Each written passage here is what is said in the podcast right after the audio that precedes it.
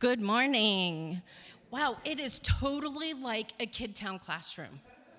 I love it. We, kids, you guys are totally outweighing the amount of adults in this room.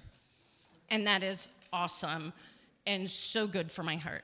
I love seeing, well, half your faces, you know, from here up. So today, we are going to be a song be singing a song called God Rest You Merry Gentlemen. Now, this song was written about 400 years ago, so it's super, super old. And it has some words in it that have changed meaning since the time has gone on. So some of the words meant one thing 400 years ago and mean something different now. So we're going to kind of talk about what those words mean because it changes the meaning of the song. I have a friend who um, has been to Israel a ton of times, and she actually studied over there.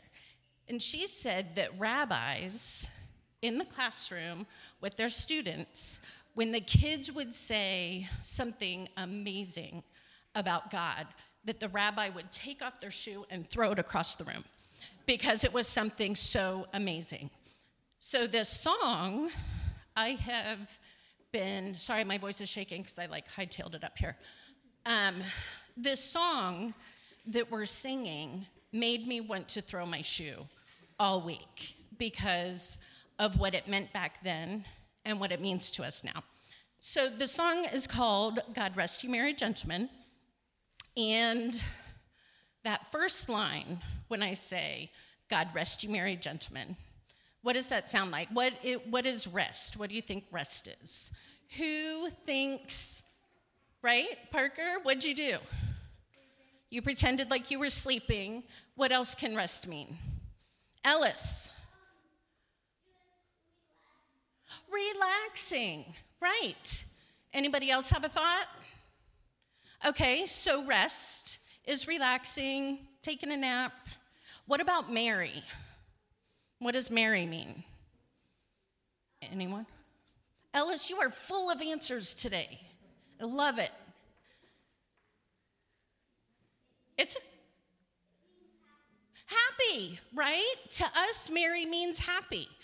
But if we think about that first line of the song and we use our meanings in it, then instead of it saying, God rest you, merry gentlemen, it's saying, God, give these really happy men a nap. Do you think that's what it means? No, no. 400 years ago, the word rest meant make or made, and merry meant mighty. Think of Robin Hood and his merry men. Wasn't Robin Hood and his happy men. No, it was Robin Hood and his mighty men.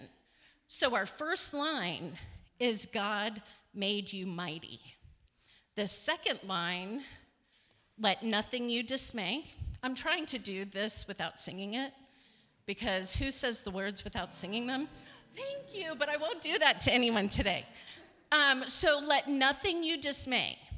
Dismay means pretty much the same thing over the last 400 years, and it means discourage. So let nothing discourage you. Okay, so we have God made you mighty. Let nothing discourage you. The third line is remember Christ our Savior was born on Christmas Day. So that is why we don't have to be discouraged because we're remembering prophecies from thousands and thousands and thousands of years ago that have come true. And we're remembering that Jesus was born. We're remembering that Jesus lives with us now, and we're remembering that he's coming back. So, what do we have to be discouraged about? I know a lot of us in this room, adults and kids alike, would probably say 2020 has not been awesome. And there has been a lot to be discouraged about.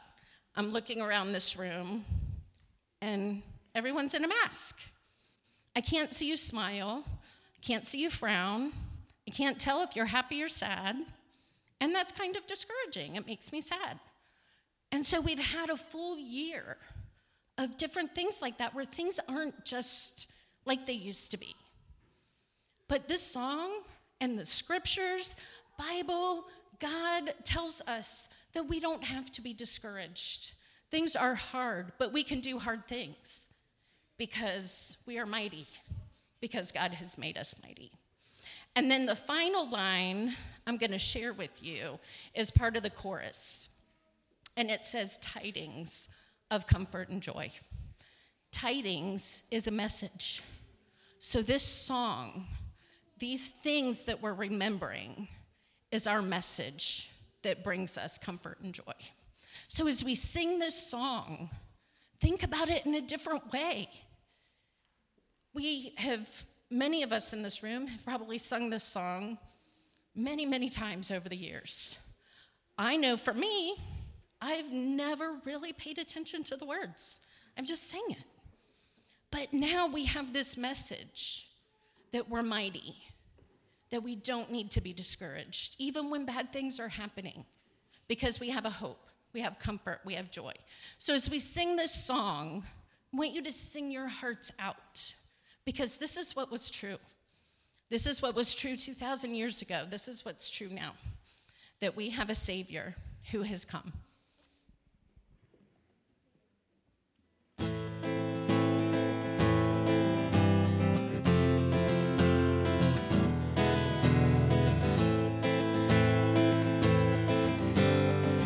Sing God Rest Ye Merry Gentlemen. God rest ye merry gentlemen, let nothing you dismay. Remember Christ our Savior was born on Christmas Day to save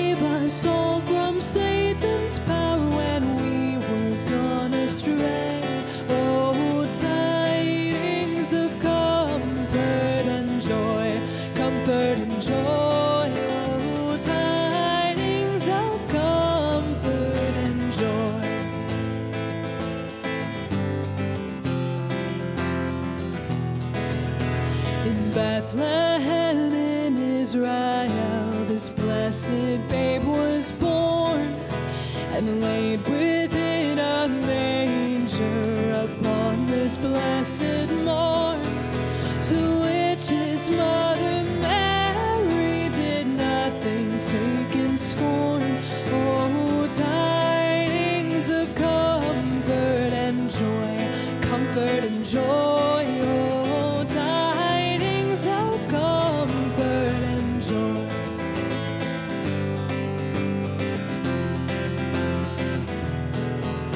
From God our heavenly Father, a blessed angel came, and unto certain shepherds brought tidings of the same.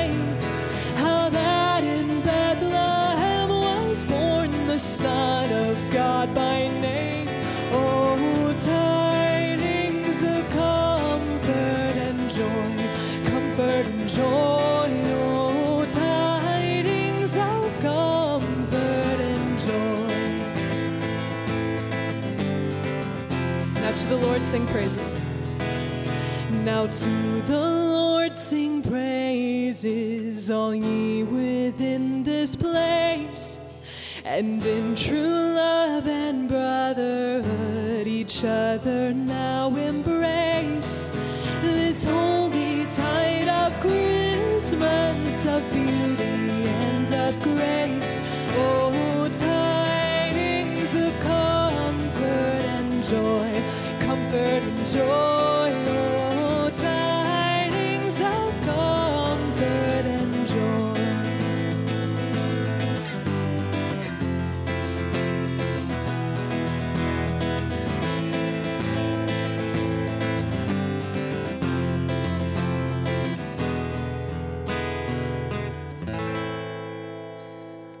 let this be a time of our spirits being strengthened, um, just as the words of those songs say.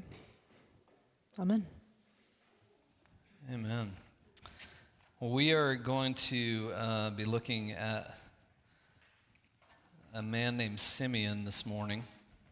And he is very much in the category that Jen just shared a, uh, a resting, mighty gentleman who remembered and knew the promises of God. Uh, the passage I'm about to read, I'm, I'm going to just kind of talk you through it and then I'll read it. It, it. it tells us that he was a man who was under the influence of the Holy Spirit, that the Holy Spirit was upon him, and as a result of that, he was righteous and he was devout. And he was waiting, it says in there, for the consolation of Israel. So that phrase uh, would have triggered a lot for people uh, back into the Old Testament. He was waiting for the Messiah, he was waiting for the Comforter, right? The one who would bring comfort and joy, like we just sang. The one who would rescue Israel, not just from their current oppressor, because Israel kind of always had somebody over them, right? Egypt, Rome, whoever. Not just someone who would rescue them from their, from their current trouble, their current circumstance, right? which was Rome at the time, but one who would actually free them from their greatest oppressor, the oppressor that, that predated Rome and predated Egypt, the oppressor of sin. And Simeon knew that that one, the one who could free them from that, he was coming. The Lord's Christ, just like Anna last week, right? And it says in here, and we're going to read it, that the Spirit directs him to the temple at this moment when Jesus is being brought by Mary and Joseph to fulfill all that the law required, the law of Moses required for a firstborn. And this guy, Simeon, he sees Jesus and he rushes over to Mary and Joseph and he takes the baby out of their arms, right? Just think about that for a second. Baby snatches, right? And he yeah, yeah, obviously the Lord's at work here because that would not go down these days, right? And, and he picks up Jesus and he speaks these profound truths about who Jesus is, and he speaks some profound things to them, okay? So here's the passage. This is Luke 20 or 2 22 through 38. And when the time came for their purification, according to the law of Moses, they brought him up to Jerusalem to present him to the Lord as it was written in the law of the Lord every male who first opens the womb shall be called holy to the Lord, and to offer sacrifice according to what is said in the law of the Lord a pair of turtle doves and two young pigeons, or sorry, or two young pigeons. Now there was a man in Jerusalem whose name was Simeon. This man was righteous and devout, waiting for the consolation of Israel. And the Holy Spirit was upon him and it had been revealed to him by the Holy Spirit that he would not see death before he had seen the Lord's Christ.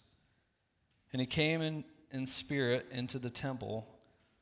And when the parents brought the child Jesus to do for him according to the custom of the law, he took him up in his arms and blessed God and said, Lord, now you are letting your servant depart in peace according to your word.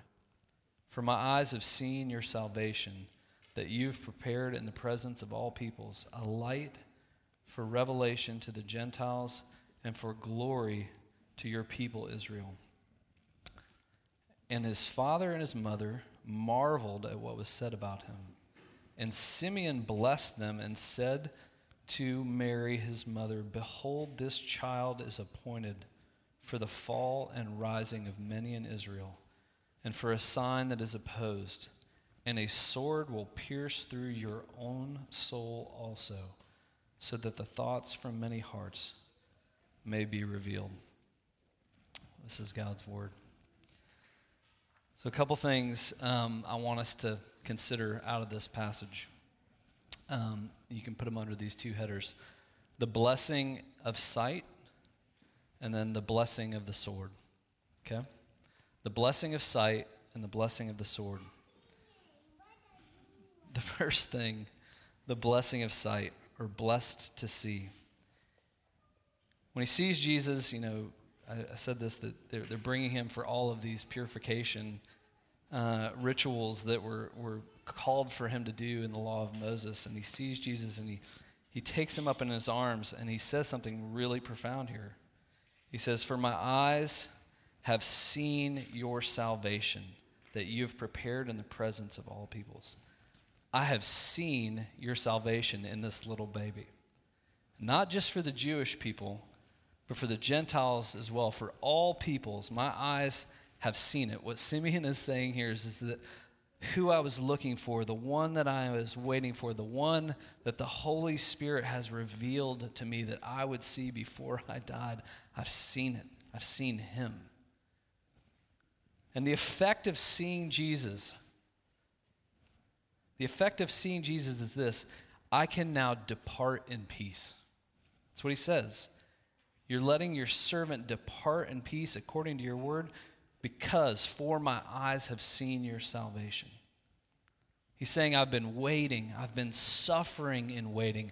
I've been suffering with living with longing, awaiting what the Holy Spirit has said. You will see this. And now I've seen him. And he says this now I can depart. It's literally like he's saying, I'm, I'm ready to go. I don't know if you've ever met anybody who's ever said that, like, I'm just kind of ready to go be with the Lord, right? Maybe 2020 has made you feel that way more than most years, but like, I, yeah, I don't, I don't know. I'm kind of just ready to go now. And I want, I want you to think about this for a second about Simeon because we don't know a whole lot about what happened to him after this moment, right? But we can, we can presume this. Let's use our, our holy imaginations, as Jen likes to say, right? After this moment, he probably went home, right? And then he got up the next day, right? And we don't know, I mean, we can presume that he was old, but we don't know when he died, right? But we know this because we know the rest of the story. In fact, we're living in that story. We know that things in life didn't instantly get better for Israel, did they? And yet, he was saying something about his own heart, which is this I'm at peace. I can depart now in peace. Right? He's saying to them, I've got a, I've got a peace that now travels. it's going to go with me. It goes with me wherever I go, wherever I depart to, because of who I've seen. That was the effect of Simeon seeing Jesus, right? And I want to ask you this question this morning for us is that possible for us? Is it possible that when I look upon Jesus, that the same thing, the same peace, the same rest, the same strength that we just sang about comes about? I can depart wherever I go in peace because of seeing Jesus. Like, who have we seen? Maybe another way to ask it is who are you or who am I looking at? And would you dare to believe that he is, in a unique way, even more unique than Simeon had? He has given you the Holy Spirit not just upon you, but in you, is what Scripture says. And He has given you eyes to see Him. He has given you the joy of your salvation the consolation and the comfort that your heart most desires, the source of true, real, lasting peace. Like Matthew says, Blessed are your eyes because they see, and your ears because they hear. Would you dare to believe that just like Simeon, because we have those eyes to see, because he has given you eyes to see, to see Him, we actually have access to a peace in Him that, that frees me now to depart, to go into the world, into whatever day that I'm facing in peace. That's why He says in John 14, My peace I give to you. Remember, He said that to them when He was leaving and going to the cross. And he tells them, Don't let your hearts be troubled. Do not be afraid. He's saying, You will have to actually, because of who you've seen, me, let your hearts be troubled. You have to let them be troubled. You have to let them become afraid. And how we do that, how I do that, is as my eyes drop off of him, I stop seeing him and I start looking everywhere else.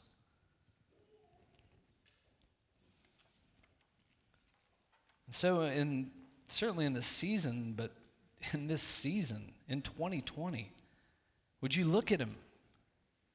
Would you consider him? Would you ponder him like Mary did?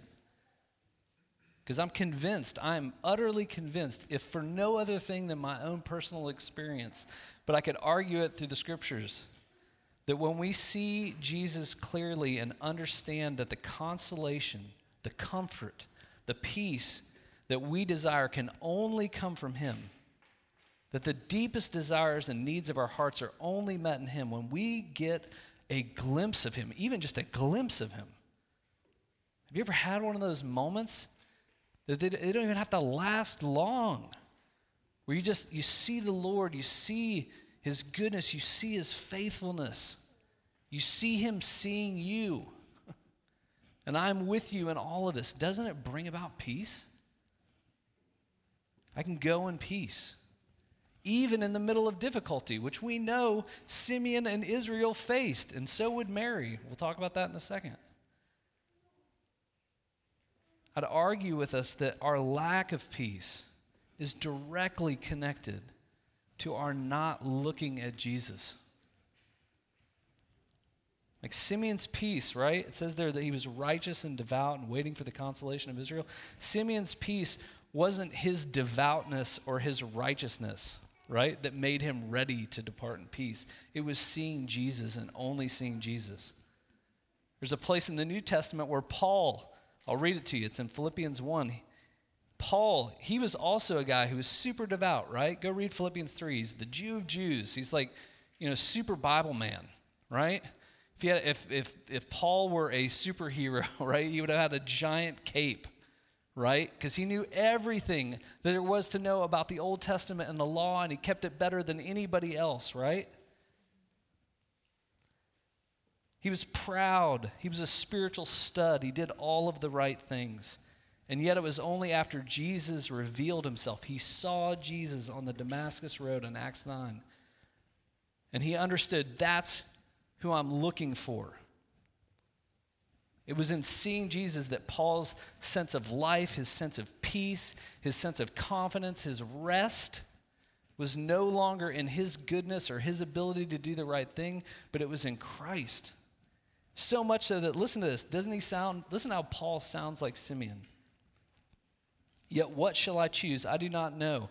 I am torn between the two. I desire to depart and to be with Christ, which is better by far. He's saying the same thing Simeon's saying. I'm ready to go. I'm ready to depart, which is better by far. But here's what Paul concludes It's more necessary for you that I remain in the body. Convinced of this, I will remain and continue with all of you for your progress of joy in the faith, and so that through my being with you again, your boasting in Christ will abound on account of me. He's basically saying this I'm staying for your good and your growth in the peace that I have because I'm good. I've seen what I need to see and I'm seen by who I need to be seen by, I don't need another audience. Jesus sees me and I see him. I've seen what my heart longs for.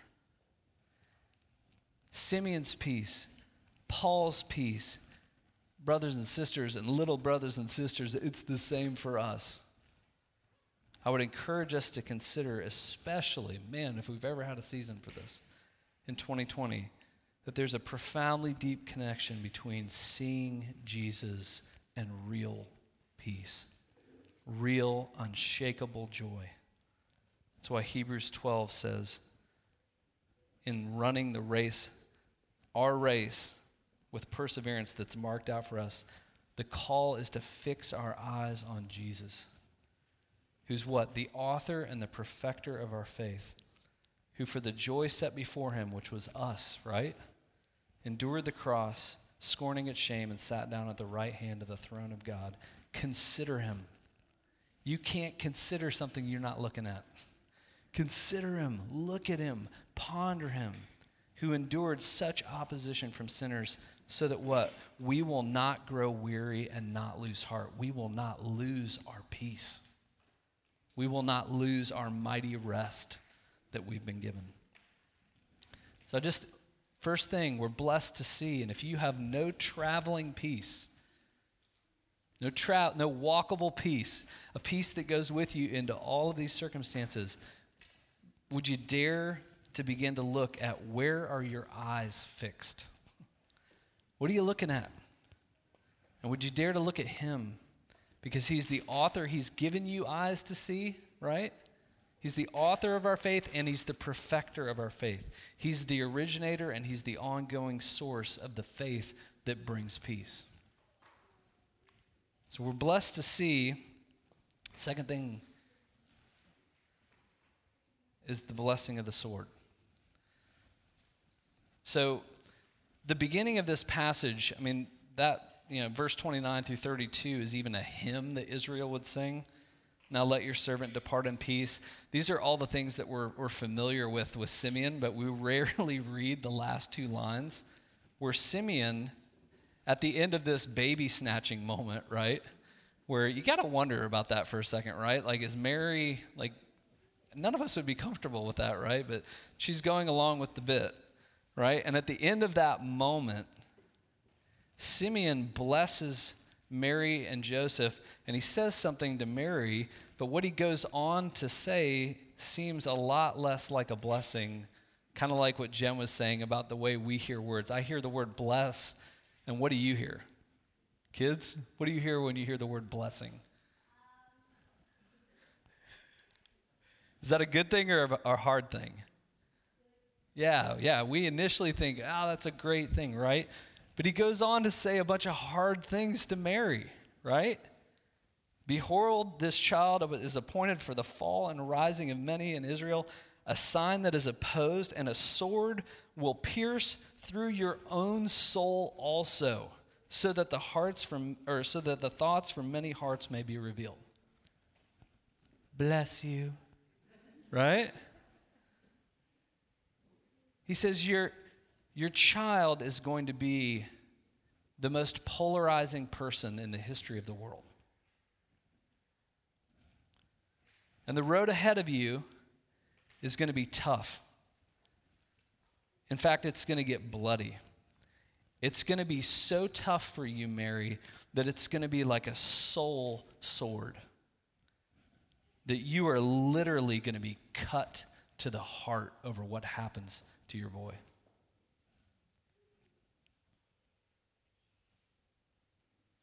Blessings, right? What Simeon is prophesying is this, because he's talking about the road ahead for Mary, the road ahead for Jesus, the road ahead. And he's saying something that, that's true. He's, he's, he's saying some profoundly deep truths for you and for me this morning, and it's this that you are blessed to see, but real sight, real freedom from sin, from your real oppressor, real consolation, real comfort, real joy, it comes at a cost. That it's not free, it's not cheap, it's not easy. That that's how we see. We see that sight that we have, it comes through the sword. That's how we get the eyes to see.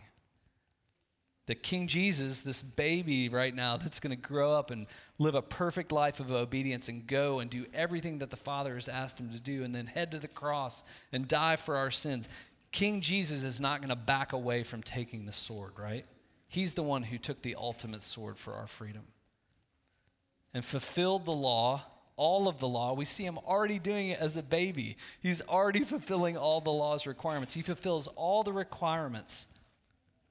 And he makes peace through blood. And scripture has made it clear from the beginning there is no peace without blood.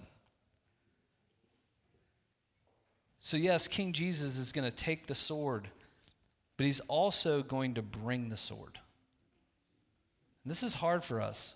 Just give me three more minutes. Lean in. Like in Matthew 10 34, he says, Do not suppose that I've come to bring peace on the earth. I did not come to bring peace, but a sword. What? Oh, tidings of comfort and joy. You know? Jesus with the sword? What is that about? Well, if you read the rest of that passage, he goes on and basically talks about dividing families, dividing relationships, but ultimately dividing our allegiances. He's saying, I'm, I'm coming to bring a sword because I'm going to divide and cut out the places where you may say, I love you, but I also love the world. I'm bringing about internal and external conflict in you. I'm cutting, right? I'm bringing the sword. And I'm doing it not to wound, but to heal. It's literally, if you want to think about it in terms of, has anybody in here had LASIK surgery? There was, I guess, I saw a sign the, or an advertisement the other day for bladeless LASIK, right? Like, I guess they're figuring out how to do it without a, an actual blade. There is no bladeless spiritual LASIK, okay? It takes cutting to see because apart from the grace of God, apart from the Holy Spirit at work, which was what was happening for Simeon, right? Apart from the Holy Spirit, what our flesh naturally sees and what our flesh naturally looks for, apart from God's grace, is as I look for peace in all the wrong places and from all the wrong sources. I look to things that cannot give me peace to give me the peace that we're talking about here this morning. And he says there at the end that, that the thoughts from many hearts are going to be revealed. He's literally saying, I'm, the Holy Spirit is taking this sword, right, to search and reveal to us our hearts. And if I'm honest, often what I find is that my life, your pastor's life, is marked more by waiting on kind of a consolation prize sort of peace, a second place peace, a worldly peace, rather than the thing that will bring me true peace while I wait. Jesus knew this about us. He says in Luke, as he's heading to Jerusalem, if you, even you, only knew this day what would bring you peace, but it is now hidden from your eyes. That's what he said on the stoop of Jerusalem heading to the cross. If you only knew what would bring you peace, but it's hidden from your eyes. The blessing of the sword is this I read it this week in another commentary. It's more like a surgeon's scalpel that is cutting away what hinders and what clutters or what clouds our vision. And yes, surgery is painful, right? Because when that surgery and that cutting happens, it exposes the depth of my sin. It also exposes my inability to free myself from the sin, right? But it also simultaneously shows me what Jesus has come to do for me, what I could never do. And I don't have to be afraid because I'm in the hands of a good surgeon, right? There's a blessing in the sword. It's painful. But would you dare to believe that if you're in Christ, he says there, he is appointed for the fall and for the rising of many of Israel, a sign that is to be opposed. If he's if he's opposing something in you, he's not opposing it in you to kill you, he's opposing it in you to free you, for you to rise, right? So we are blessed to see. We are. If you're in Christ this morning, you've been given the most significant blessing you could ever receive. You have the eyes to see who he truly is. Would you look on him? And would you dare to believe that even the sword is a blessing? Because the Holy Spirit is testifying to you and He's cutting and He's saying, I'm the source of the only true peace. I am the source that only brings you the lasting rest that your heart desires. And so you can go now. You can, like Simeon, depart in peace into whatever and wherever all the days ahead of you because he goes with you. It's not hidden from your eyes.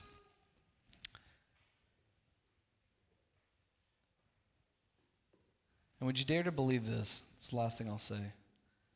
That if things feel right now more like sword than sight, right?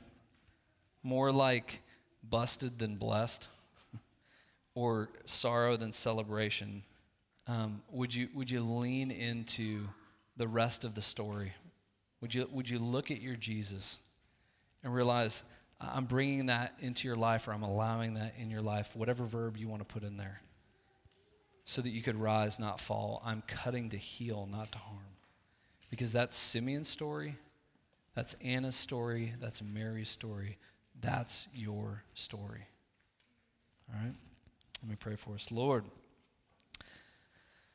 thank you uh, that we see in this story of Simeon um, a man uh, who is under the influence of you and your Holy Spirit. And that as a result, he could wait well, uh, even in the, in the difficulty of it. And even could anticipate what was, what was ahead, which was going to be difficult. But even what was ahead, even what he prophesied to Mary, it didn't rob him of his peace. And so I pray that you would restore us uh, to the joy of our salvation, that our eyes would be fixed on you uh, in this season, in this year that we would be looking to you for peace, and that you would give us a departing peace, a peace that walks uh, into all things, and that if things are difficult, Lord, would we trust that that sword that you bring is one uh, to heal, not to harm, um, to help us to rise, not retreat. Um, and we, would we lay on the table? Would we stay on the surgery table, trusting uh, that the cutting that you're doing is good, um, that you're cutting us to heal? In your name.